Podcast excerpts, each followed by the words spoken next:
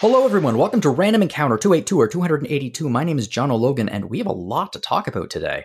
Uh, there have been quite a few games that have been released lately, and uh, I really, really, really want to talk about one of them uh, because it's uh, well, it's it's like a it's like a dragon, and uh, you know we talk about like a dragon a lot, but I'm going to talk about it a lot more this time because I just finished the latest like a dragon game, and I have a lot of thoughts about it. Uh, so we're going to jump straight into that in just a minute. But first, let me introduce the panel today. Joining us are another big Like a Dragon fan, Sollosi. You lit the dragon signal and I came along. just a big signal in the sky.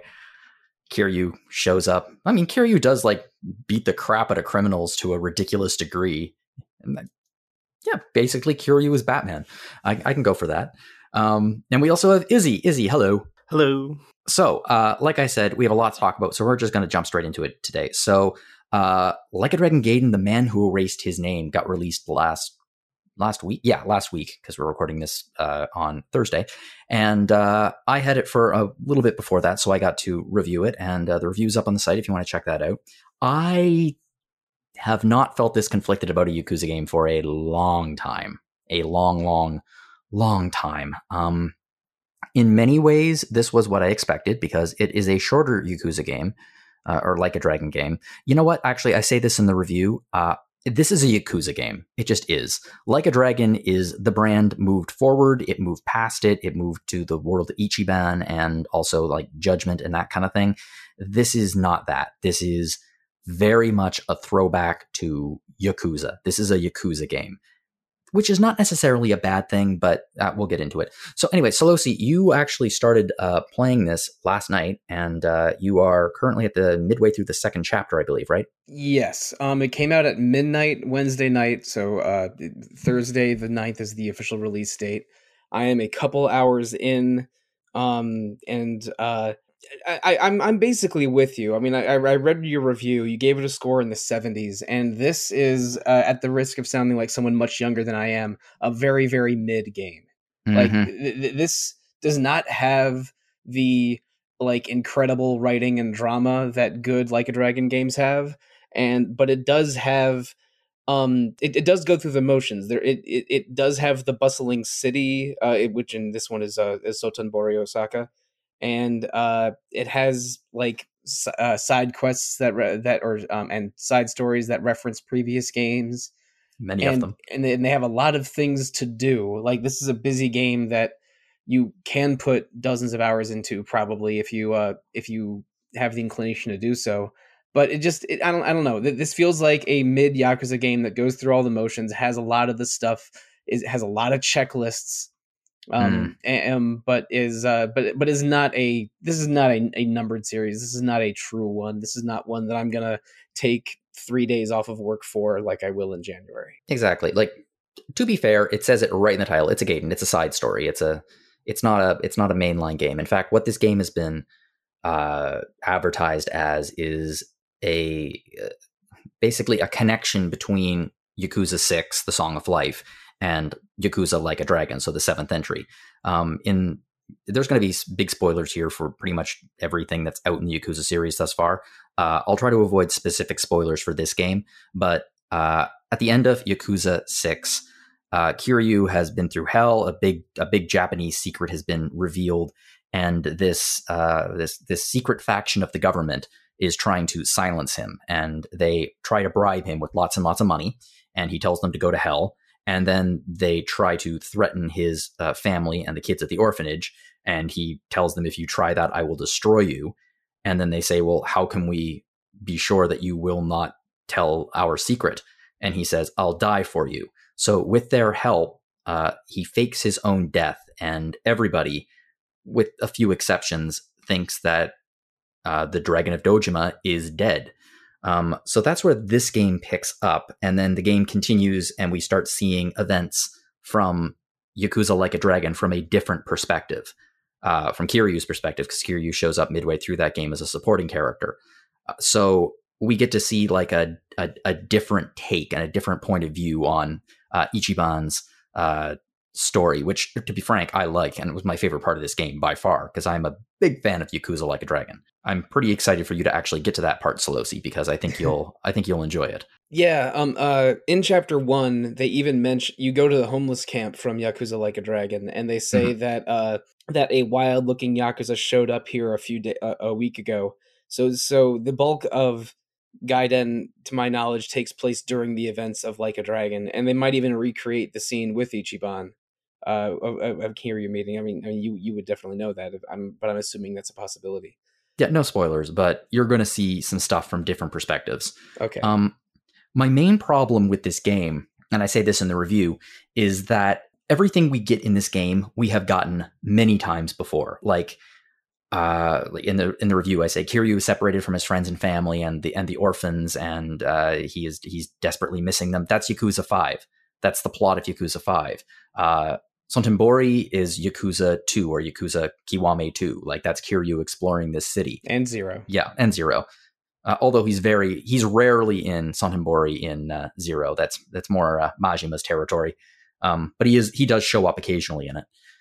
And uh, like the using money as experience points, that's Yakuza Zero. And a lot of the sub stories also reference things that happened in the past and returning characters. And it's very, very much a throwback originally, as I understand it, this was supposed to be DLC. Frankly, I kind of wish it remained DLC, but that's not what we got. We got a Yakuza game that is, I think, a lesser Yakuza game. This is the lowest score I've given a Yakuza game since Yakuza 3.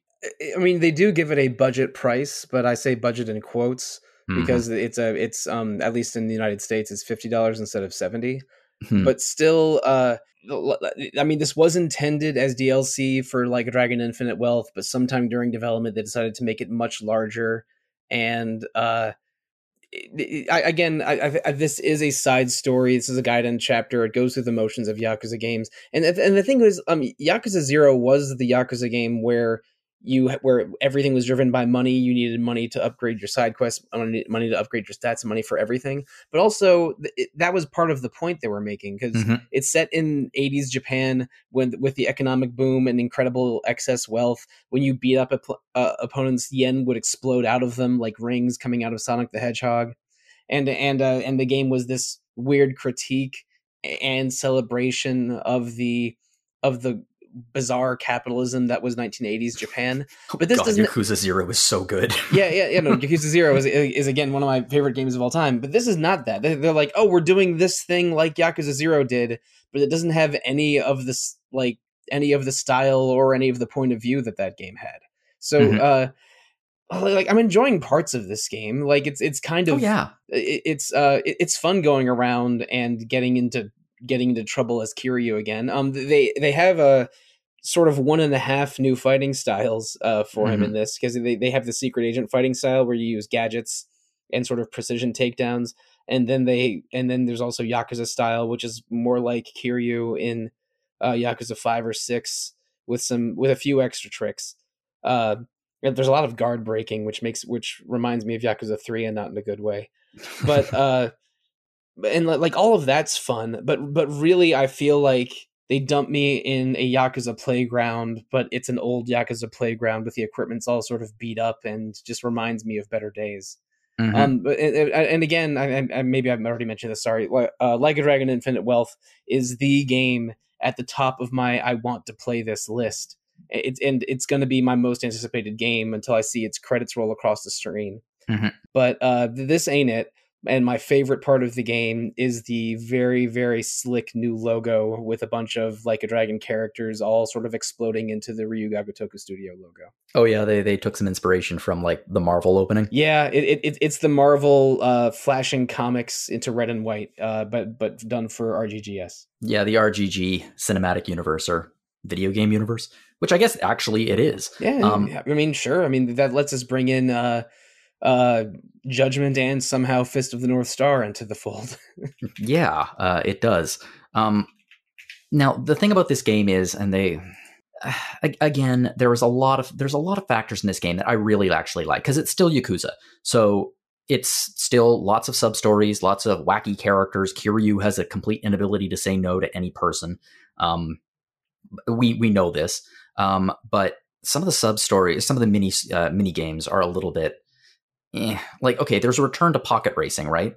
But I don't know if you got to that far yet. You get you you. There's pocket racing in this game. I, Again. I've I have um seen parts for pocket racer cars for sale in shops, but I've not unlocked it yet. Yeah, uh, fighter's not there. Uh, there's a new fighter, and uh, she is underwhelming. She is not the the thing I liked about fighter was as a character was fighter was a massive loser except in this one specific place where he was like the greatest ever. It was his realm, and But he but also, I mean, we know fighters in Yokohama because if Yeah. you, if you've played uh like a Dragon Gaiden, is is the new one what like one of the little kids from the old sub stories or something, or is it? unless I completed the sub story, there was a tease at the end that there was something else coming, and I never could find out how to get it. Okay, it's. I, I I was probably giving it more credit than it deserved for trying to do something interesting, but it's uh, but yeah, I'm, I'm I'll, I'll indulge in the pocket circuit stuff. Yeah, Uh, I like Pocket Circuit, but it's also it, it, there's nothing new there at all. It's it's almost a copy paste in terms of the mechanics from Zero and uh, Kiwame. Can we talk about uh, how uncomfortable we both felt in, in the hostess minigame? Oh, do we really have to? That's okay. We do have to because that's that, this was something that they were pushing heavily in the uh, in the publicity for this game, which is okay. In game, you're sent out on a mission to check out this brand new cabaret club, which is supposedly way more immersive. And you show up, and it's the same old cabaret club. You say, okay. You walk up to the guy and you say, hey, here's some money. I would like to talk to a hostess. And then the hostess shows up, and she's live action and all of the segments featuring conversations with the hostesses, and there are five of them, I think.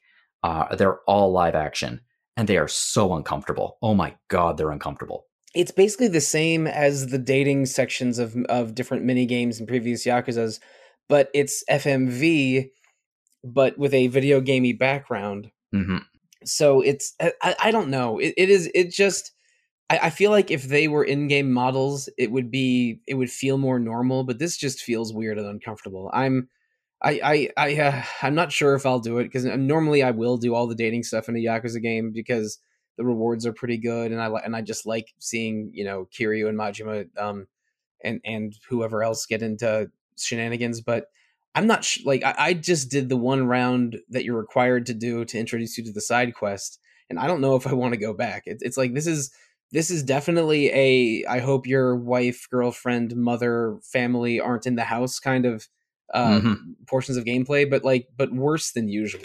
Yeah, it, it's always been like that. But the fact it's live action now, I compare it to a uh, a slightly naughty Sega, Sega CD FMV game. Wow, so this is really I mean, you almost perfectly described Night Trap, but that's not but I'm not- Basically, but I'm not excited to make that comparison. Yeah, exactly. This is the kind of this is the kind of game that would have landed that would have landed Sega in front of some kind of uh, con- congressional committee about uh, pornography in video games or something. And I mean, one of the hostesses in this game uh, is actually going to become a character in uh, Infinite Wealth. Uh, let me see, Kson. She's the first one. Yeah, she's one of the two in the in the first club, and um, I think they even snuck her into the karaoke minigame because the person that's at the that's at the top of the leaderboard at karaoke is named Jason. That's pretty funny. So I think so. I, and uh, but yeah, Kson was a popular uh internet um sort of idol. She oh, what what are they called? VTuber? Um, yeah, she was a VTuber for a while that went by Kiryu Coco, which was named after Kiryu. Uh, so she was well known as like a online Yakuza fan personality. Actually, there's there's a pretty funny clip of her playing uh, like a dragon for the first time when Kiryu shows up, and it's actually she- hilarious. yeah, she loses her damn mind. I've I've seen that one. But the uh like it's it's kind of cool that a one of the more well known Yakuza fans is in a Yakuza game and um but I I this is not how I, I wouldn't be that proud of this cameo. It's just it's just awkward. It's it- not. it's real awkward. I mean, maybe some of them are better actors than others, but it's also filmed in a really like not for nothing. I know it's such a minor thing, but the character is looking at Kiryu theoretically, like you're seeing through Kiryu's eyes, but you can see the reflection of the ring light in their eyes, and it's really obvious. And the quality of the video is, eh, it's not great. Like it's really not great, and th- this isn't a comment on the appearance of the women, but like some of the makeup is like not quite. It, it, everything about it just screams low rent, like this was filmed in someone's garage kind of feel. Yeah, it's uh I, I, I don't know. It, it, it's weird to describe. It, it's Just not sketchy. um, it, it feels like sort of in between in-game graphics and real uh filmmaking but not in a way that's interesting in a way that just makes it feel off it's, it's, it's like i'm getting uncanny val- valley feelings but from someone's real appearance Yeah, that's what I said. I said I said reverse uncanny valley. yeah okay yeah that, I, I'm sorry I, I didn't I didn't uh I didn't No, remember that from your review but there was the uh but that's exactly right it's um I, I mean we're, we're gonna while we're complaining I'd say the number one thing I dislike about this game Please. there are there are vending machines everywhere Mm, and you cannot use them or engage with them it's a little frustrating. Y- I know. Yakuza slash Like a Dragon has the best vending machines in video games, and they just threw that all away. And I'm not sure I can forgive them. Yeah. I don't know. Eh, I'll, I'll tell you what, honestly, that's not my least favorite thing about the game. And actually, believe it or not, the Cabaret Club is not my least favorite thing about the game. Although it's close. I after I finished, I completed the first I, I completed Kson's uh thing. And it was it's exact it's a it's the Cabaret Club. It's exactly the same. There's no difference between that and Yakuza 3. The only difference is that they're live action. So you don't get like a sub story at the end of it where you have to save her from her ex-boyfriend or something like that, like you always would in the thing. You get to see the the character model of Kiri and who her interact. Instead, you just get one of the really, really awkward soft porn Yakuza clips where it's like they have sex, but they don't have sex. And it's just awkward and weird and even weirder now that it's live action. Um, my least favorite thing about this thing is the story. The story, you're not there yet. The I'm I cannot wait to talk to you about the end of chapter two and see your response because I actively I'm good. Well, there's going to be a chocobo side effect here. I actually said "fuck you" to the screen when events were unfolding. It was so the twist and the logic of it and just everything. It was it was. I just thought whoever the whoever is writing this is a fucking hack. It read like really really bad uh, fan fiction. It read like bad Yakuza fan fiction, and I'm not insulting fan fiction there because a lot of fan fiction can be really, really good, but a lot of it isn't. And this felt like the stuff that isn't. It was, it's really bad. It's really bad. It's Kiryu acting incredibly out of character. It's, it, it, it I, Kiryu has made some spectacularly stupid decisions in his life that have led him into scenarios that, frankly speaking, he would prefer not to be in, many of them including jail. But in this particular case, it's like he made a decision and found himself trapped in a way that I don't believe he would do. I don't believe it for a second. Wow, I I, I, w- I thought this was going to be something like the ghost of Homare Nishitani Nishitani from Yakuza Zero is possessing his grandson or something. But no, it's worse than that. No, it's not outlandish. It's not like it's outside of the realm of Yakuza, but it's I feel it's so against the character and frankly also the end of Yakuza 6. The end of Yakuza 6, I don't love it. I don't I don't much love Yakuza 6. I think Yakuza 6 is a great game. I think the story is not terrific. I re- what they did with some of the characters in that game just makes me angry. But in this particular case, uh, at the end of it, Kiryu kind of does this organization. Okay, correct me if I'm wrong here, Sollosi, but in my memory of Yakuza 6, and I read about it uh, just to refresh my memory, he says, I will die for you. And he goes into hiding, pretending he's dead. But the way this game seems to have interpreted that ending is that this organization did him a massive favor and now he owes them somehow and he has to go on all these missions or they will threaten his life and threaten the lives of those he loves. Well, y- yes and no. Um, uh, Kiryu wants to. He, he he didn't offer to die for them necessarily. He's he's ba- basically offered to pledge his life to them on the condition that they fake his death and protect the people from the or- orphanage. Hmm. So from the beginning, this arrangement was Kiryu is alive. He's allowed to retire, but he has to help the Daidoji faction now and then.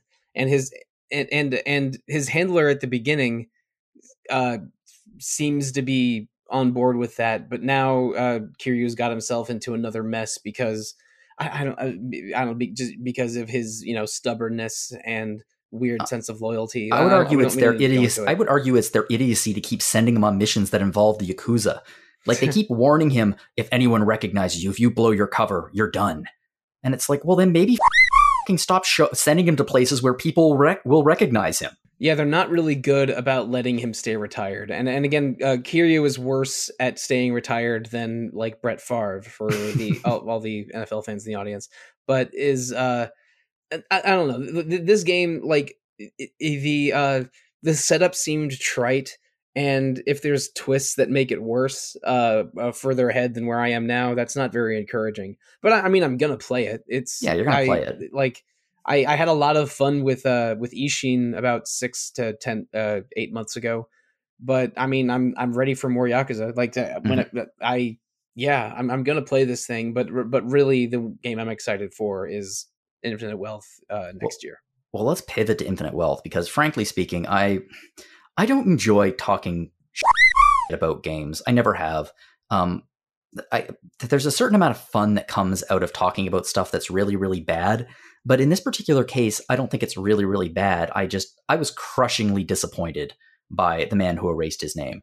I don't know what I was expecting in terms of. I, I guess I was kind of expecting like almost a secret agent type story starring Kiryu like where he's undercover and i thought oh that seems like that's a really interesting direction to take it but it's not it's it's just a throwback yakuza game with some really really bad plot twists and quite a bit of character logic um, and i have to admit Sollosi, it's making me a little nervous about infinite wealth because the story of infinite wealth picks up from immediately from the ending of this like kiryu's story is continued into infinite wealth um, which makes me a little worried that about the writing, but the experience of playing the demo was something else because I had an absolute friggin' blast playing the demo of uh, Like a Dragon Infinite Wealth. Um, it is so much fun. Um, you play as Kiryu, of course, uh, at the beginning, and then you you're on you're on another mission, uh, and you're you know roaming around Hawaii looking for somebody, and Kiryu meets with an informant and the informant just offhandedly mentions oh there's there's this big story right now that some some naked idiot uh, with a dragon tattoo on his back showed up in uh, showed up on a beach and he got arrested and then he escaped the police and Kiryu's like an idiot with a dragon tattoo you say and uh, tracks down Ichiban who is also on Hawaii for reasons that we quickly learn have to do with his thought dead mother um, and the two of them go on a uh, quest to find his mother in this very short demo. Um, and it's just friggin' delightful. Uh, first off, the dynamic between Kiryu and Ichiban is is lovely. Like obviously, Ichiban's going to treat Kiryu like a mentor, calling him Aniki and, and such. Um, it's just really nice to see the style of these two Yakuza protagonists uh, play off each other and how they've evolved and how the series has evolved. And most importantly, I am extremely impressed with how they handled the combat system. Because that was a bit of a concern with some people. It's like you're putting Kiryu into the turn based combat system of Yakuza Like a Dragon. How's that going to work? Yeah, you, and it works you- really you- well. You even suggested in a podcast last year that the Kiryu segments would be live action and the Ichiban segments would be turn based, but they uh they, they didn't do that. It's the Ichiban No. combat system, but Kiryu's uh um like uh, uh extreme heat mode it like like that actually has the UI shatter in front of your face and Mhm. becomes a brawler again. It- it- it's a brilliant way of uh, of handling it. I'm, I I haven't played the demo because uh puzzlingly it doesn't unlock until you beat like a dragon Gaiden. Hmm. But uh I suppose that's one reason to beat Like a Dragon yeah, exactly. But uh, but also, I, um, uh, Sega America had a uh, a video of some dev- devs or marketing people playing through the de- uh, part of the demo, and I saw ev- everything I needed to see. It's like um, I'm I'm maybe not as worried about the writing of this game as you are, Jono, because I really felt like Gaiden was a somewhat low effort holdover Mm. that again was almost just DLC. Uh, so like I I really feel like their entire they're putting their full weight into Infinite Wealth, and Gaiden is just a a- is is you know just a mid Yakuza game. While Ga- while Infinite Wealth is the like a dragon like next great like a dragon that we want to play. So I'm not I'm I'm not that worried about that game, but uh you know maybe I'm a little bit worried in the short term for how Gaiden's going to go because it's it's uh it's distracting me from some other games I'd like to be playing uh and uh b- before game of the year stuff starts happening.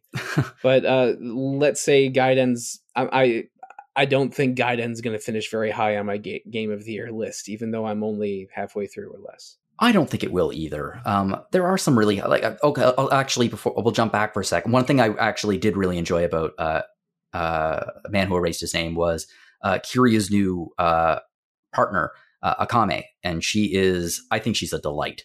Um, she's fun. She's interesting. She's like the strong yakuza woman archetype, but feels updated. Like at no point except except for one thing where you do need to save her butt, but even then it doesn't come off as Kiryu saving the woman. It just comes off as like a regular mission. She's just a delight, and also I think she has the best singing voice of any yakuza uh, karaoke partner uh, in history. Her rendition of "Like a Butterfly" is so goddamn good. Kiryu's is as terrible as ever. It, it does it does help that um I believe her actress is a pop star. Like her Yeah. name her name is uh, Summer Breeze or something silly. I forget exactly, but I Yeah. think she is an actual singer. Yeah, in, in the in the interview with all of the voice actors that they did over the summer, she even said, uh, "Thank you for letting me be in this game. I've been playing all of the Like a Dragon games during the pandemic, and I can't believe I get to be in one. It was it was very sweet, but uh, I'm not shocked that she's a good singer. They- Yeah. they they brought back the damn samurai karaoke song from Ishin that God, ev- that, that everyone hated, and even and even brought back the weird uh, uh, uh, courtesan uh, stuff from, uh, from whatever. This this is a confusing mishmash of old like a dragon. oh, it is. Though there is one new song. Um, Yeah, the, no, uh, they, they made they uh they, you have to do it for a side quest. yeah, uh, silent, silent holiday or something like that. I- I- it's a good. It's not a, the best Yakuza. It's not the best uh, karaoke song, but it is fun, and the video is good. The uh, little music video is fun too. Um, sorry, going back to uh, going back to uh, Infinite Wealth. I'll tell you the thing I like most about the battle system in Infinite Wealth now, and it actually fixes my major issue with the battle system in uh, in Yakuza Like a Dragon, which is you can move around now. So on your turn, you have a circle, uh, and you can move around in that circle, which is fantastic because it means it opens up the world of useful items. In Like a Dragon, you if you like, for example, say there's a bicycle there, if you wanted to beat one of the enemies to death with a bicycle, you would just have to get lucky that your character happens to be standing beside the bicycle. Uh, now you can like move your character over to the bicycle or to the potted plant or to the rake or to whatever the items are on the screen. You can move it over there, and then when you use attack, it'll automatically use that uh, weapon.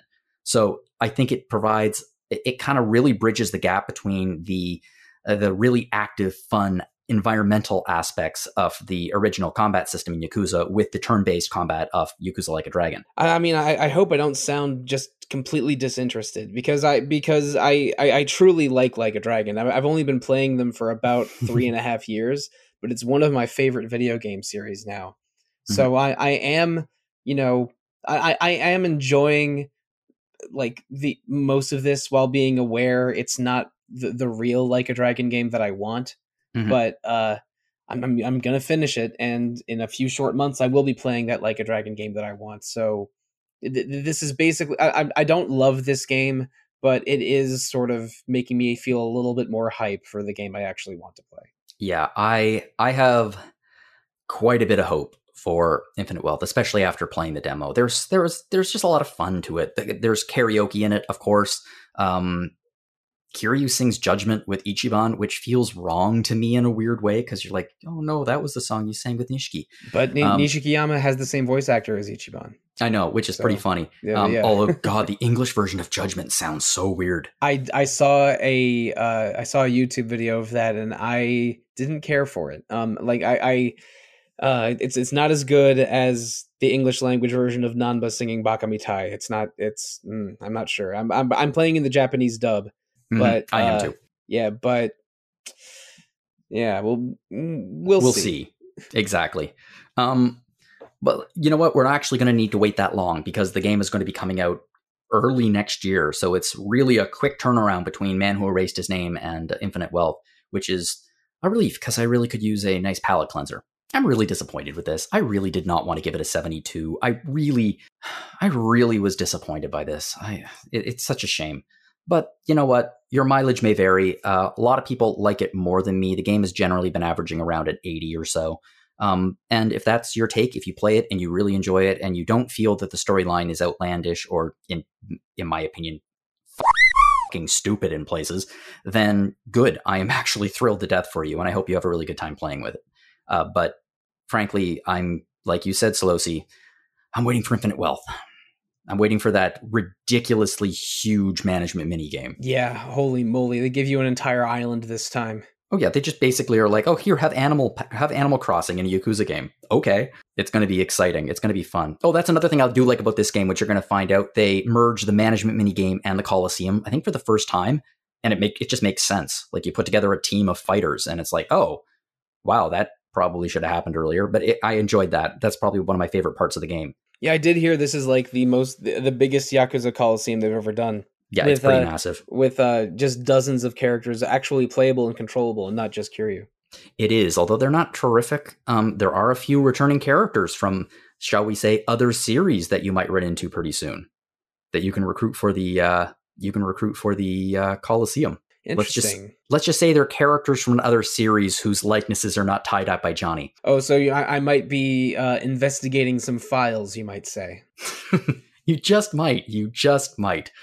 Um, well, thank you, Sollosi. We're going to talk about uh, another a game that you're actually playing in just a bit. But uh, thank you for coming on and like bouncing off of me for this game. So I wasn't just because Izzy. I don't think that you're a giant like a dragon fan. That is a lie. Really?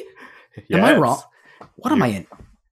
you haven't said anything this entire time. Why haven't you chimed in with thoughts? So, uh, th- I'm kind of at a point here where I know I'm going to play Gaiden one day. Mhm. Uh, I know I'm probably going to have similar uh, opinions to both of you on it. Um, and I just, just it can just sit there. It can rest there. Infinite Wealth is going to be great, and it's not that far away. Mhm. Also, Okay. like the game I played most recently was Ishin, and I didn't like it very much. So Ah, I'm on, I'm on a bit of a low with the series, even though I do love it. I, I am well. The one I played most recently was Lost Judgment, which I played over the summer, and I uh, I, I like that game a lot. I, I think Ishin had a genuinely great story, but was just lost in so much weird tedium. Like it, it, it had a harder grind than even Yakuza Five and Zero did. yeah, it was a contemporary of Yakuza Five and Zero, though, so that sort of makes sense. Right. it was a dated game. I enjoyed it, but it was dated, and we knew it was dated. Um, Uh, But, but, I mean- but yeah, but yeah, I, I I basically agree. Like, um, I'm I'm not in a in a like a dragon lull exactly, but you you don't need to go out of your way to drop fifty bones on this one, Eddie. Is it? I don't think you do either. And besides, I mean, if you're gonna re- if you're gonna release a dated game, you should probably do some stuff to update it. If you're gonna do like a remake, and you're gonna you're just you try to make it better, uh, which is my way of segueing into your game, which is Star Ocean: The Second Story R, um, which you friggin' loved. This is true. Loved it very much. Also, great segue. Oh, thank you. Um, so yeah, Star Ocean. Uh, it's an interesting series. Uh, it started out on the SNES. We actually talk a lot about this on the uh, latest episode of Retro Encounter Essential Fan Translations, uh, because that's one of the games we talk about a little bit. But in short, uh, the team that was working on Tales of Phantasia for the SNES split off due to disagreements uh, with the direction of that game, and they decided to make their own game. They called it Star Ocean. The two games on the SNES they look and play almost identically, few differences, but it created a really interesting, like, divergent history for these two games. Uh, and then Star Ocean: The Second Story was released on the PlayStation in 1999. It quickly became a very popular RPG on a ser- system that had, like, you know, some of the best RPGs of all time. Uh, it was then remastered as Star Ocean: Second Evolution on the PSP in 2009, which was received with some mixed reception. And now we have a full-on remake uh, of it, uh, the Second Story R. So I'm curious, Izzy, when you heard, what was your initial reaction to the announcement of this thing? I was really excited right from the get go because the the announcement trailer just showed very well how gorgeous they were making the game. After the PSP one is not like it's basically the same as the uh, PlayStation game, except with really ugly portrait art. So, uh, just immediately just having that visual update that looked great. Like I don't even really like how the original game looks that very very much. So for me, getting a visual update was immediately oh I'm on board. Uh, I, I, I think I think um Second Evolution like fixed a couple glitches and added one optional character, but but but really it's just a a fairly functional but unspectacular remake of the PS1 version. But while this is a somewhat more spectacular remake of that. A much much more spectacular remake of Mm.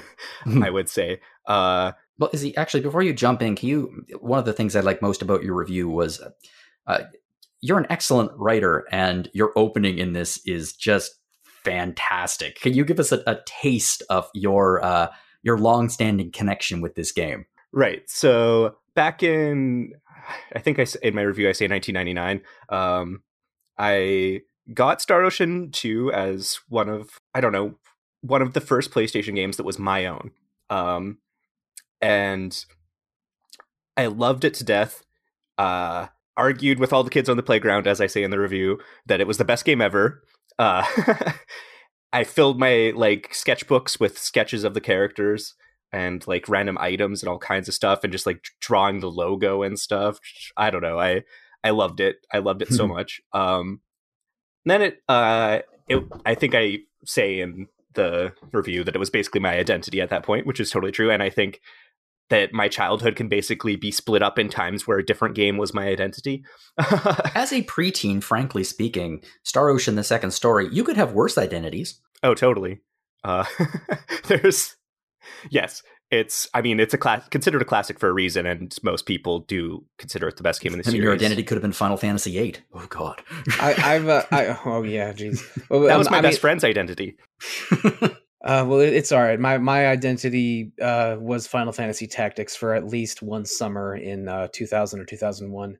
But uh, I, I've I've only played the first three Star Ocean games, but I think two is the best one. Um, it it, it it's very weird.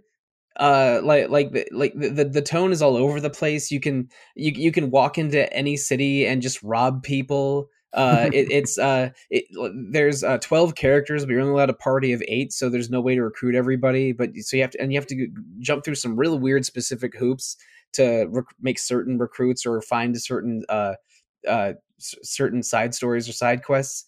But it's it it, it kind of pulls everything off, and um, it didn't even though it's even though it's a sci-fi RPG in in in in uh in name only for most of the run like it's it's like this is basically a fantasy rpg with one person coming from a spaceship.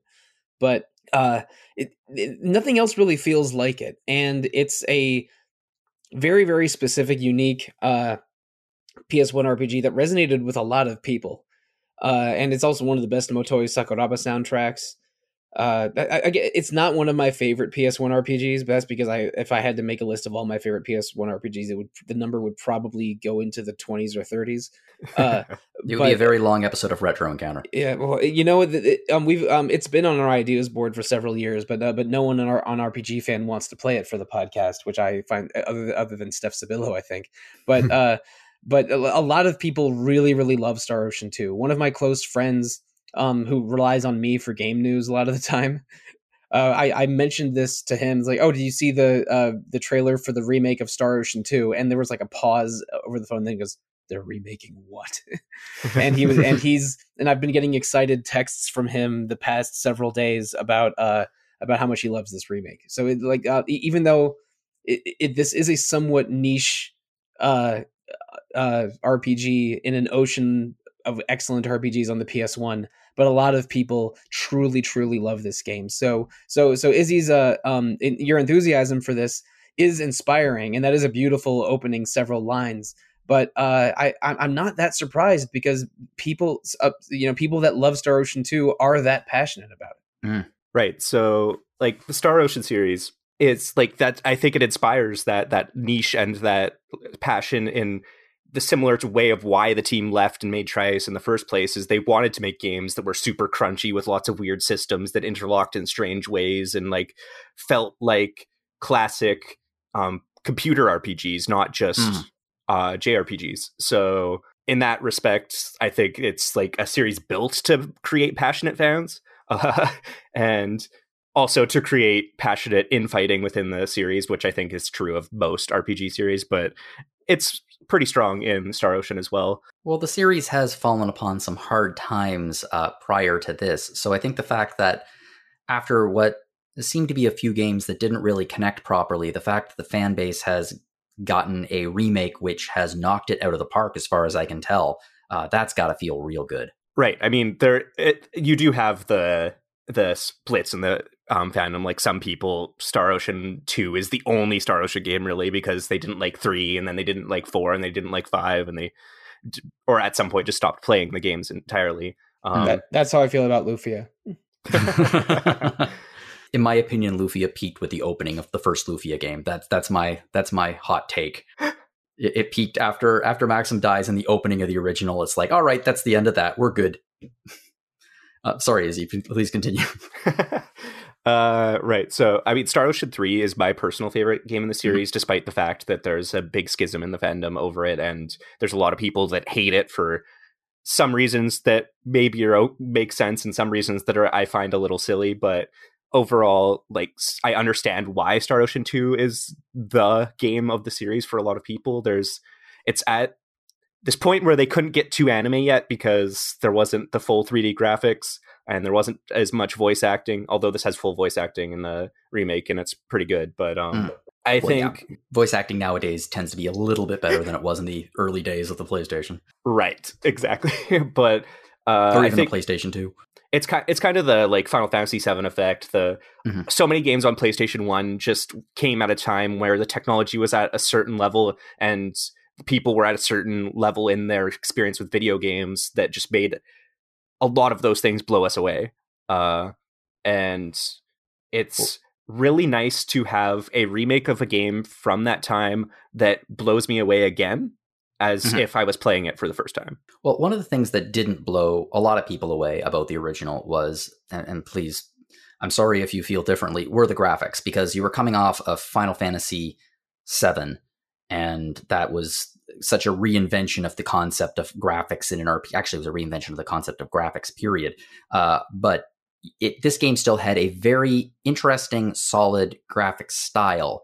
However, you are really in love with the visual upgrade that this remake has. Yeah, for sure. I, the original I find kind of muddy and like there are things that are very pretty in it. The sprites are still good because they're basically the same sprites, but hmm. uh yeah, but was... that, by that point, I'm pixel art was a known quantity, and they could do yeah. it real well. Yeah, exactly. but, but, but the textures of the 3D models in the original are are are quite muddy looking. Well, mm. and I haven't played the remake, but um the, the backgrounds are absolutely spectacular this time around right like it i don't know it made my jaw drop more than once it's just very detailed very um feels like you're in the world uh there's a few places here and there that maybe don't quite hit the same vibes as the original but i never felt like that was necessarily a bad thing uh and some of the places like hit the vibes better almost because it, mm-hmm. they like there's the, the world map is just so much more detailed and stuff that like the town around a town on the world map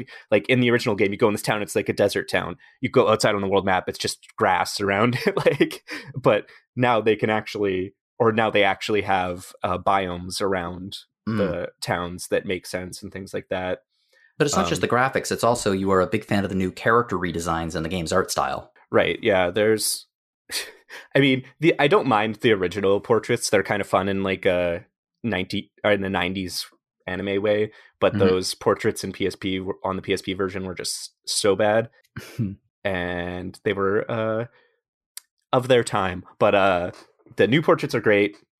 Uh, they feel much more in line with the characters and who they are. So I'm very happy that they did that. Well, a terrific aspect of this game, the original version, which Sollosi mentioned, was the soundtrack. Uh, I, actually, is the soundtrack here? Is it remastered or is it reorchestrated, re-recorded? Like, how's the music? So it's a complete rearrangement. Um, okay. I've, I personally like it quite a bit. Uh, many of my friends who are playing it right now are not a big fan of the rearrangement and are actually using the original soundtrack, but they give you the option to use the original soundtrack, which is always a great option in any remake. Mm. So it seems like this might. There are some tracks in here that may make future appearances on uh, Rhythm. Uh, maybe.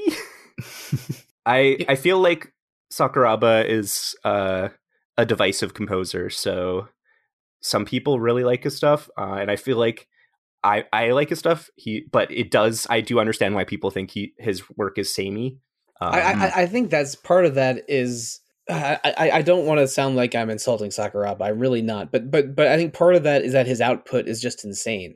He has totally. done yeah he has done dozens uh, of of uh, soundtracks for including to a lot of RPGs, and he has a sound that you can mostly recognize. But mm-hmm. but when he's good, Sakuraba is really really excellent. And I and I have a lot of affection for uh, for certain Sakuraba soundtracks but then when but then sometimes you'll play one and you'll you'll just feel I feel like I've I've heard this one before. So the, Yeah. the samey accusation is thrown around a lot, but he's also good, and I think part of that is just a consequence of him being of him having such a long and good career. Totally. He's But it, uh, but yeah, but yeah, again, uh, like people are holding his success against him in a way that I think is weird. But I also kind of agree with it being samey. I'm not I'm not sure how to feel exactly. I think I'm on the same page. What are some of the other ways that this game, uh, I guess, improves on the original? You mentioned that there's a new fast travel system. Yeah, so it didn't have fast travel really at all before, and now fast travel is like one of the most powerful fast travel systems I've experienced in a game. You can like teleport directly to shops and stuff within a Oh, town wow. from like a dungeon. So you can be like bottom floor of a dungeon. You're like, okay, I'm gonna go teleport to this town that's across the continent uh, into the weapon shop. Hmm. It's uh, kind of ridiculous, but also very nice for a game like this where there's a lot of events you can go back to in towns. You can do private actions in every town, and sometimes you can go back much later. And uh, or when you get a new party member, you can go back to the towns you've already been to and hang out with them there and things like that. So it's it's quite useful in that respect. And then they're Uh, they're better at communicating what's available in the private action segments, right? Yes. Yeah, Yes. that, that was that was that was an issue I had with the original one. There's a lot of cool stuff you could do when you did private actions in towns, Jono, which basically means your party separates and you Mhm. control your main character and can interact with and ha- can have basically different town interactions by having your party separate in town. But um, it was kind of inscrutable what you could and couldn't do in a town with a private action and what what required private action to do, if that makes sense. Right. Hmm. So now they have, and yeah, I, I agree. Like, I do think there's a little bit of something lost in the discovery of not just finding weird stuff out, but I It- think it's nice to be able to know when you can talk to someone. Uh, like because it, when you go to the fast travel menu, which is also the map, you can see like, oh, this town has available private actions in it, and you can go there. That's Uh, a much larger discussion. Whether uh, w- w- whether too much transparency it means the death of of surprise and discoverability. But um, but Mm, which- I, I, I I I think I understand both pr- uh, both perspectives. But but in this time this time around, I don't mind Star Ocean Two having a little bit more uh, of its Yeah. systems communicated. and there is more there is still things you can discover because some of the private action like it doesn't you don't know how to get them all necessarily still because some of them have very specific requirements in this game there's so many private actions and like you need these specific party members and they have to have this specific, affection level and you have to have this in your inventory or something and then and then there's a private action in this town. So that's Hmm. all still hidden. So you'll know that there's a private action if you meet the requirements but you don't know what those requirements are necessarily. So there'll still be stuff to discover on replays and things which i think is also another reason this game built such a passionate following is because it's so replay um positive it's so such a good game to replay for various reasons because of the fact you only can take 8 of 12 party members because there's all these different private actions because it has this massive convoluted skill system uh all Oh, those- okay. All right. I, I'm sorry to interrupt you, Izzy. I have three questions for you, and they only Okay. require they only require one word answers. Okay. All right. Um, Claude or Rena, Rena Precis or Bowman. Precis And now here's the one that I think is the hardest. Uh, this is the one that plagued me the the two times I played the game. You probably know it's coming. Opera or Ashton. opera Oh, it's I, I still don't think there's a right answer to that one. Ashton and Opera are two of the best characters, and they're locked away from each other, and that just drives Yeah. me batty. Ugh. it's Well, these I- are something for you in both paths. it's true it's you you get you start the new part uh, new game with the the other main character and you take on uh, it, also lends itself to having one party be the weirdo party and one party be the normie party because uh the characters that go well together are either the serious ones or the weird ones because uh like ashton and welch and precis all give each other like extra abilities and stuff by existing in the same party. So you have like the three weirdest people all in one party. Um Yeah, uh, And- Jono, uh, uh, Precis is a young woman who rides a sort of a little mecha vehicle and has all kinds of weird technology powers. Does she Ashton, uh, Ashton is a swordsman with two dragon heads growing out of his shoulders. Yep. Mhm. Yep.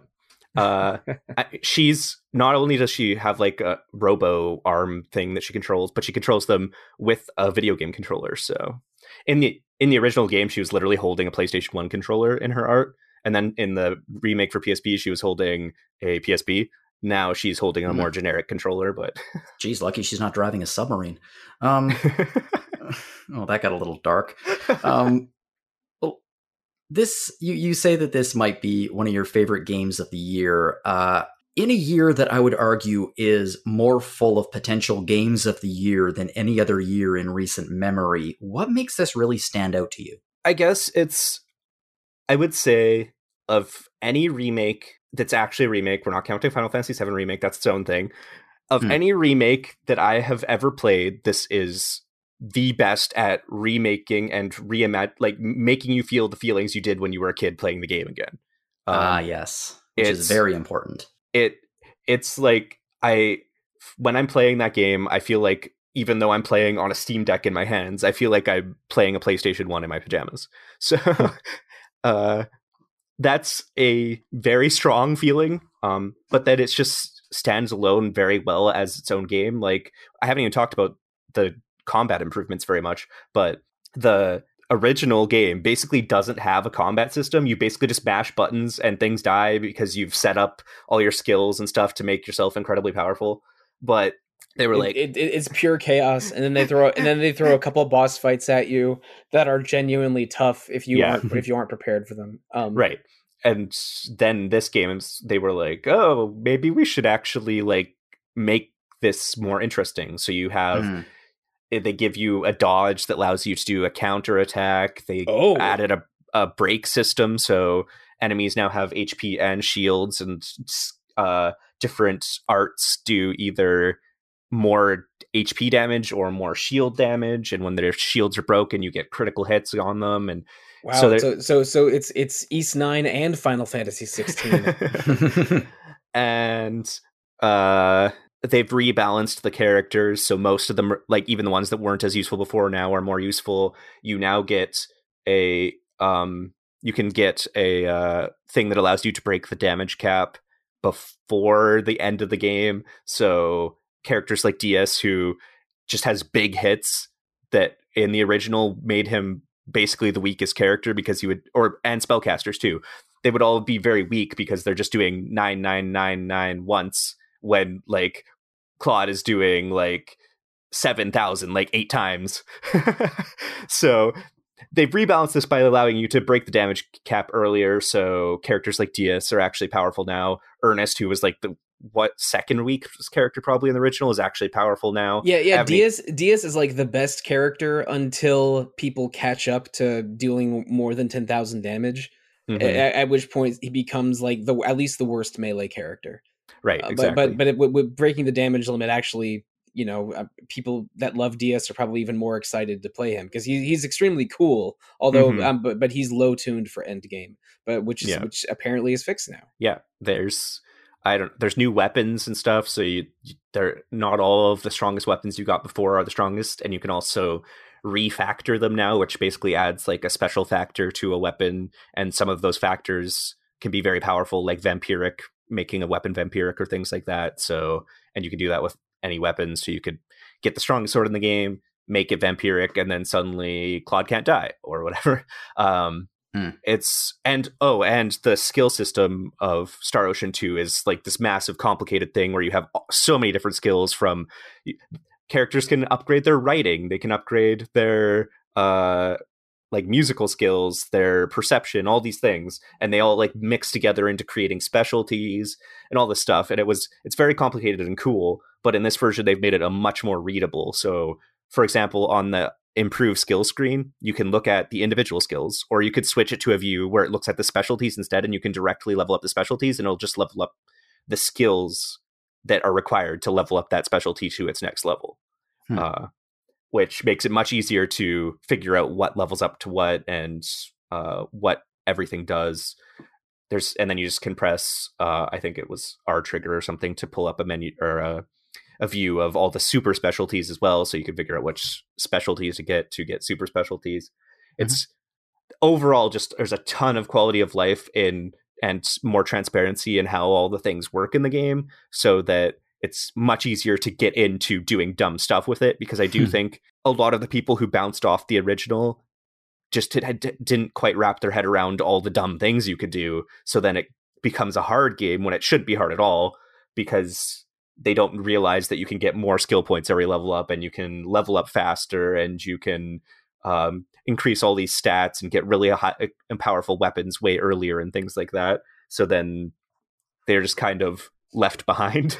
Mm-hmm. Yeah, it also has one of the deepest cooking systems of its time, which is which you know is is partially due to the multiple layers of cooking skills that you can upgrade, but also some fairly detailed ingredient gathering, and everyone has a favorite dish, and yep. f- giving someone their favorite dish is a, a fairly powerful bonus. There, there's a lot of stuff going on in this game, which I what was it like a 1998 or 99 RPG? So it's it came out in 98 in Japan, 99 in America. Right. Okay. So the uh, it was already ahead of its time, but also very, very weird and sometimes uh, opaque.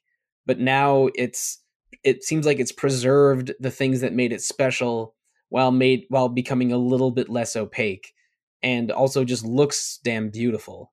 So mm-hmm. uh, again, I'm I'm I'm just glad that the hardcore fans seem pretty happy about this because Star Star Ocean fans have, which Izzy alluded to earlier, have had their ups and downs over the years. Uh, uh, Jono, I know we, we were avoiding talking about what happens in Star Ocean 3. I think Star Ocean 3 is super, super good, but it has it has a twist that you might even call a rubber bullets twist. Oh. Yeah. And oh. and people love or hate it. And I, I I would I would be super pumped to see that game get a remake because its combat is among the best on the PS2. Um, but its tone and and uh and and uh, uh and and some of its characters and villains are excellent, but mm-hmm. but also there's just some parts that are so head scratching. It's I, I would love for a modern audience to have some Star Ocean three discourse, but for now I'm I'm content with uh, some good Star Ocean two positivity. I could talk forever about the Star Ocean 3 twist and how I feel about it, which is to say I really like it for a lot of reasons, but obviously we're not going to talk about that here. some of our some of our audience is racking their brain as to how crazy this twist could actually be. Well, the, the part of the audience that has played Star Ocean till the end of the of time is yelling or seething or cackling or something. I've I've realized that a lot of people drop the game as soon as they get to the twist too, so they don't get any explanation after it. So then that makes it worse for them. Oh, that's too bad. Uh, my, my, well, my okay, my reaction to this twist, which was probably in the late 2000s, I, I I didn't play it right when it came out, was well, this is bananas. I guess I have to play to the end now. Um, but uh, good. But but uh, Jono, it's it. I'm, I'm telling you, it is rubber bullets level of a twist. There, I believe it uh, one thing that I wish they had added to Star Ocean 2 from because they like the dodging mechanic is kind of like blind sides from Star Ocean 4 and 5 and I think 6 might have them too. But like they've added some mechanics that are kind of from later games in the series, but mm-hmm. one mechanic that's only been in one game in the series, which is Star Ocean 3 that I want to come back so bad is in Star Ocean 3 when your MP goes to 0 you die. But abilities use can spend either your HP or your MP so it's you becomes this balancing act, and you can also do MP damage. So you basically have like two health bars that are also your resource bars. Very cool. I want that back. That sounds complicated. Yeah. But then again, a lot of the systems in this game yes. sound tremendously complicated. Star Ocean uh, 3 is just as complicated as Star Ocean 2. Uh, yeah. I would say the series gets a little simpler after that, but and 1 is actually still quite complicated, but 2 definitely built off of it. Well, given the fact that you were talking about you know, maybe wouldn't it be great if there's a remake of uh, the third Star Ocean game? And the fact that the game has not been doing fantastic the last few years, uh, the fact that this game has had this level of a successful remake and has been this positively received, does it give you hope for the future of Star Ocean? Yes. I mean, Star Ocean is a weird series where it's got it feels like it's just got to keep limping along. Like Tri-Ace won't let it die, which I appreciate. Thank you, Tri-Ace. Um, uh, but I do have a hope that like this does well enough and is acclaimed enough that it means that, whatever comes next from Star Ocean gets a little more budget to it, a little mm-hmm. more um, marketing, just is cared about more by Square Enix and not just by Tri-Ace. Mm.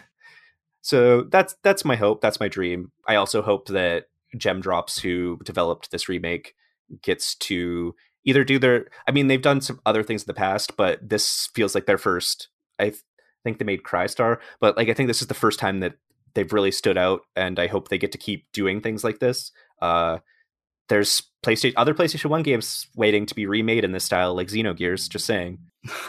Maybe they could actually Yeah. finish Xenogears this time around. Well, then you need Takahashi to come along, or That- or that would be- that would be- Soraya that- Saga. That that that's a big ask. Yeah. Yeah. Well, it sounds like Star Ocean was underwater and gem drops went down and they dived down deep and they they they managed to uh, get it back up again. And this is my really awkward way of transitioning into Dave the Diver. Uh, Sollosi, this is an interesting game because we don't have a review of it yet. We probably will pretty soon, but it's a game that really went under the radar of a lot of people. Uh, it was an indie game, and then it just took everyone by storm with how friggin' good apparently it is. Um, and it is a very difficult game to categorize, although there are some solidly RPG elements, so it is within our coverage. I'm just curious. Uh, so it's a tell us a little bit about Dave the Diver. You've been playing it, and I just really wanted to talk about it. Uh, can you tell us a little bit about it? Of course. Uh, Dave the Diver is um. Oh boy, where do I be- where do I begin? Uh, maybe you've played an RPG with a fishing minigame. hmm Yeah, and and maybe the, the fishing minigame's just okay. Maybe it's it's uh, skippable. But what if they made an RPG where the fishing minigame was the main game and the things like the story and all of the other systemic RPG things about the game were the uh uh were, were the periphery and not and not the center. Like Dave the Diver is a fishing roguelike RPG. Is uh I, I think the, the the best descriptor for it. Um the the setup is uh a guy a, a heavy set man named Dave uh has uh is invited to this mysterious lagoon by his old business partner uh who tells him hey there's this bizarre wa- uh, body of water that has fish from all over the world in it which gives me some you know all blue from one piece vibes. And i have this other friend who's a sushi chef. And so how about we start this business where you catch fish all day and then we make the best sushi in the world at, at, at night. And and that's basically the gameplay loop of the game. You go into this uh into this lagoon to uh fit uh, to catch fish in uh in you know part the first gameplay segment and then the second gameplay segment you use the best and most uh and, and rarest fish in your collection to sell sushi and and then there's a restaurant ser- cooking and serving mini game and uh it, it like the the uh everything about this game th- and that uh as i'm playing it i just cannot believe the sense of escalation i get Hmm. because at the beginning it's like oh you can only go into the shallows and uh and you're getting small fish and you have a little harpoon gun but then oh oh but here's um oh but here's a now here's some heavier guns that you can use to you know kill sharks and stuff. Oh and now here's a way to upgrade those guns with tranquilizers so you won't damage the meat and you'll get more you'll get more uh meat per, or you'll get more fish per catch. And oh now here's upgrades to your oxygen in your suit so you can go deeper and deeper oh and uh what's this? This is the the uh, remains of an ancient civilization of mer people? And oh no here's some pirates that are ha- that are harassing you. And here's some uh some militant uh, uh, environmentalists that are doing more damage than actually caring for the environment. Oh, and, and now here's a uh, a uh, a restaurant critic that was your sushi chef's old rival coming to try and uh, and and challenge him again. And and now we're going deep into the backstories of your business partner and the sushi chef and all these other people. It's the game just starts so basic and just keeps expanding and building on itself that now I'm, I'm I think the game has seven or eight chapters and I'm in chapter five. Uh, Holy crap! uh, and but at every t- like now instead of just diving in uh, in the morning, afternoon, and serving in the evening, I unlocked night dives to hunt. Uh, I've gone into the deep ocean. I've had boss fights against. Uh, I, I had a th- there's it's a roguelike, so basically the uh, the lagoon semi randomizes itself every run. If there's a story place or a story fish you have to catch it, for that portion of the calendar, like that will always be present. But the Hmm. game gets more random the fewer uh, objectives you have locked in. Um, there's uh, there uh, once you uh, oh boy, w- once you um like like uh, you eventually unlock uh, a farm to, to grow your own rice and vegetables for your sushi. So like so now I'm like I, now every run I'm like I'm like oh I wake up in the morning I go to my farm check on my vegetables pull weeds go to my fish farm see what fish eggs have hatched go and do my morning dive. I prepare a tranquilizer gun because I'm trying to get sharks because in three days there's a shark event at the sushi place. So sharks will be sold for shark meat will be sold for double price.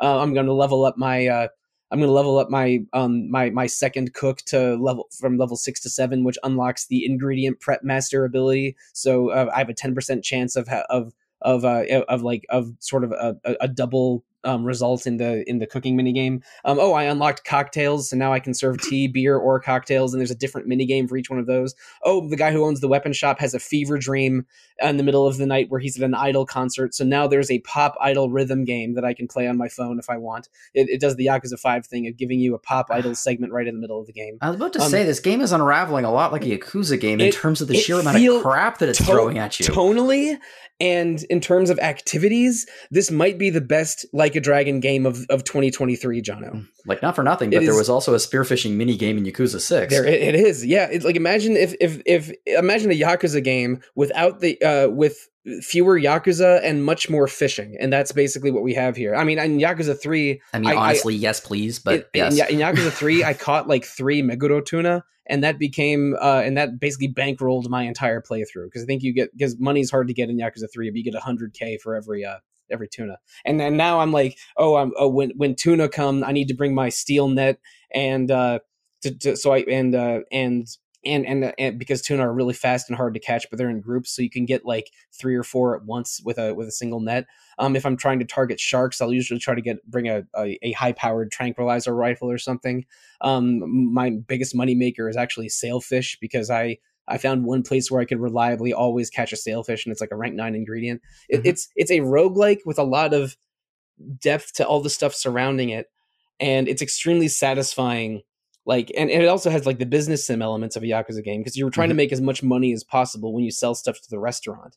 Mm. And uh, and and again you're like recruiting managers just like just like in the yakuza real estate games to be your waiters and your uh, and your cooks and eventually yep. when you get high enough level at the restaurant you can open up a branch and use and, and send over staff to the branch to mm-hmm. run that it, it, it, it I, think uh, I, am uh, sometimes i completely ignore the story but when i advance the story it it more parts of the game open up that in just fascinating ways it, mm. it's it's basically a roguelike with a lot of side stuff but every part of it feeds into the other parts. It's it's probably my second favorite roguelike of all time after Hades, which is again which I think is a damn masterpiece.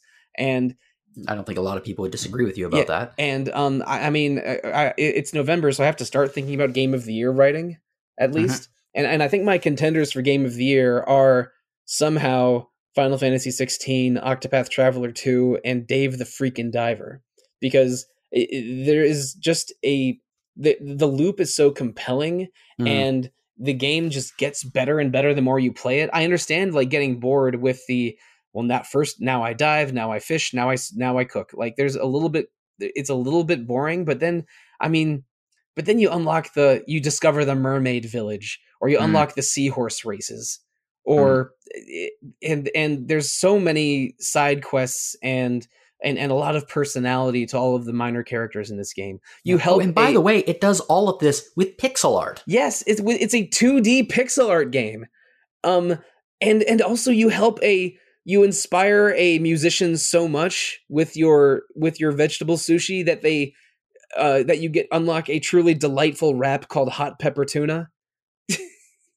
I'm I, again, I'm, I'm, I'm probably sound. This probably sounds like the ravings of a madman, but no, it sounds I, like a Yakuza game, which also sounds like the ravings of a madman. I, but I'm enjoying this so much. I truly am. Um, uh, I, I, uh, it's, it's, it's an indie game. It's twenty bucks. It came out on Steam over the summer and Switch very recently. Um, my partner started playing it a few weeks ago when I was, you know, trying to wrap up uh, uh Bloodborne in time for a, a, a podcast next week um but and and she said you need to play dave the diver like this is giving me hades vibes and i'm like all right maybe i do have to play dave the, dave the diver and then 72 hours later i was you know i was upgrading my marlin recipe from level 8 to 9 so i could so i could make 311 dollars on it instead of 275 dollars on it. It's it, it, it's full of so many of so much minutia Oh my but god! but it and it, so sold me on this. it reminds it reminds me that of the best parts of like Hades and Yakuza and Monster Hunter because I mean I I, I accidentally got uh, trapped into a boss fight against a great white shark but I was equipped with like tranquilizer equipment and no and uh and so I got my ass kicked by the great white shark and I had to lose all of my uh stuff from that run but then I came back I upgraded my I upgraded my rifle into like a level 2 flame rifle and then I kicked that shark's ass on an, on another attempt and just I- just like feelings I'm like so that Sold. feelings like that and um the huge satisfaction of watching all the numbers go up and and just refining that gameplay loop and all the extra stuff they give you to do with a story that gets more interesting the deeper you go into it i'm not Mm-hmm. done with it yet but i am again i'm not kidding when i think that this is one of my favorite games of the year and it just sounds like it keeps unraveling and unraveling more and more gameplay types and everything. It's really impressive. It's it's exactly what it is, and I I I I, I was dumbfounded when that idol concert uh, rhythm game happened. Just just and and the game has a sense of humor. Every like every time you upgrade a recipe or discover a new recipe, there's a dramatic like pixel art anime cutscene of your sushi chef like like you know like like like meditating under a waterfall and until like he gets hit in the head with a fish or some nonsense so like it, it, it and and the, the absurdity and drama feeding into each other also is very very like a dragon but uh yeah i guess you can call this game like a diver like a diver. I I- like it. I was curious about this game, but from how you've described it and the comparisons to Hades and Yakuza, uh, it's moved way up my list. I, i'm not saying it's as good as hades because again like i think hades is a genuine masterpiece and one of Nothing my is as good and, as Hades. one of my favorite games of the of the entire 21st century but this feels like hades because it's a roguelike it, it's mostly a roguelike that's very fun but just keeps rewarding you and keeps building on itself the more you play it in in ways that are just like astoundingly good. And um it doesn't it doesn't have the the rich characters or narrative of hades but it has there is so much in this game. I like like i i don't love farming games but i will absolutely play a farming side content side content in a big rpg Mhm. or or like in a monster hunter game or something and i'm i'm a i'm a monster hunter obsessive around once every 3 years so that's that's my relationship with that series. But um uh, but but th- this it it it feels like all of these systems feed into each other so perfectly that i am not bored with any part of it. Because if i get bored of one part then there's you know suddenly i i i don't know i i i uh suddenly i'm in a boss fight against a giant goblin shark and and now the, a new a new part of the story is unlocked. It's it, it, it's it- bonkers. it- it's it's completely bonkers but so fun. And um and it's it's uh I, I think I'm about 20 hours in and I'm not sure how how much farther I have to go because this game just keeps again like I'm every chapter they give you new stuff to play with. yeah, it's- this a is little- something that I really need to play. I, I recommend it to just about anyone that uh that that you know that's intrigued by any part of that. I, I'm intrigued by multiple parts of that. And also, I mean, they they have real fish in the game. Like all of the fish are, it's totally incongruous because you'll have Atlantic and Pacific and Arctic fish all in the same all in the same body of water, which they expl- they hand wave that and explain that away in the plot. But you know, there's like you're it, these are sometimes real species of fish, and sometimes it's like, well, this uh this jellyfish has a wizard hat on it, so Oh my god. I'm, I'm not gonna uh, I'm not gonna accuse this game of being uh, uh, ecologically or oceanographically correct, but uh, but uh, it's yeah. There's so many compelling parts of this game that I'm definitely going to get to the end of the story. I, I know that after the epilogue, it basically unlocks endless mode or premium adventure mode, so you can just keep you know maximizing the efficiency of your restaurant or what have you. Uh, but uh, I'm at least going to roll credits on this thing because it's it's one of the best games I've played this year, and in a very strong year already. I really, really uh, look forward to the conversation about Game of the Year. I mean, I'm really looking forward to that anyway. God, my God, this game is this year is going to be crazy. This this arg, it's going to be it's going to be either a long episode or two episodes because there are so many games of the year this year. It's mind boggling. The RPG selection is insane, but my game of the year isn't even an RPG. That's how that's how good uh, which which I haven't mentioned here yet. But the uh, oh, what's that? Is it um is it on. something involving a uh, a, a web slinger? no No. Mhm. What is it? I mean, it involves walking around a city and getting into fights with people, you know, in the street. Oh yes, that one. Yes, but uh, of course. But yeah, 2023 has been a a weirdly tragic year in, Like in, Street in, Fighter. in the in the games business. I'm telling you, the the oh, the World Tour mode in Street Fighter also has Yakuza vibes. But um, Mhm. yeah, I got that from the what I saw of it. it, but, but like, uh, like this is a weird year in games industry because there's been a lot of layoffs and a lot of sort of uh, gross business practices. But there's also been some truly incredible games that that I think the game of the year discussion, not just at RPG fan, but in any publication, is is going to be intense and unpredictable. What is not unpredictable is the array of fantastic merchandise we have at our store. Um, okay, I'll get back to that in a second. Thank you both very much for joining me tonight. I really, really appreciate your time, and I really appreciate you chatting with me about these games. It's uh, wow, damn it, you really sold me on Dave the Diver, Sollosi. That's that sounds great. That sounds really great. I was getting messages from my girlfriend every 30 minutes about the next cra- the latest crazy thing that happened to her in Dave the Diver, and then and until I broke down and bought it for myself, and it is my favorite impulse purchase of the year. Oh, that's so great. Um, speaking of impulse purchases, if you would like to make one, you can find our store at www.rpgfan.com slash shop. Uh, we're actually approaching the end of our 25th anniversary, but we do have new 25th anniversary merch, including a really, really cool shirt uh, that features like all of the logos from all of the different iterations of RPG Fan over time. Uh, so please check that out. You can also check out our past episodes of Random Encounter if you'd like to support this podcast. We are not the only podcast here. We also have Retro Encounter. So, uh, Sollosi, you very kindly allowed me to host the last episode, which was the uh, Essential Fan Translation episodes, which I had an absolute blast doing. Uh, what do we have coming up on Retro? Right, we are in the middle of November, so we have. uh I'm going to, I think, skip a week and release an old episode, and then we're having two episodes on Bloodborne, a the classic PS4 uh, action RPG. This is the first time uh, we're doing a From Software game on the uh, on Retro Encounter. Um, I am enjoying the hell out of Bloodborne, and hopefully, I can tear myself away from Dave the Diver long enough to finish it in time. Cool. Uh, looking forward to that. We also have Rhythm Encounter, which is RPG fans' music podcast. Last week we had an episode that was focused in on game defining RPG music. Uh, exactly what it sounds like. Like, here are the songs that really define these games. And then next week we're going to have a very timely episode that is going to be on autumn themes in games. So a nice, a nice fall setting. Uh, if you'd like to get in contact with us here at Random Encounter, you can fire us off a message at podcast at rpgfan.com. I would love to hear from you. Uh, if you have any ideas for future episodes, discussion questions, we didn't do a discussion question today because we had a lot of games to talk about. We do have a good one for next week, though, so stay tuned for that. Um, if you'd like to send me an email, you can do so at jlogan at rpgfan.com. You can also find me on Mastodon at jonologan at mastodon.social.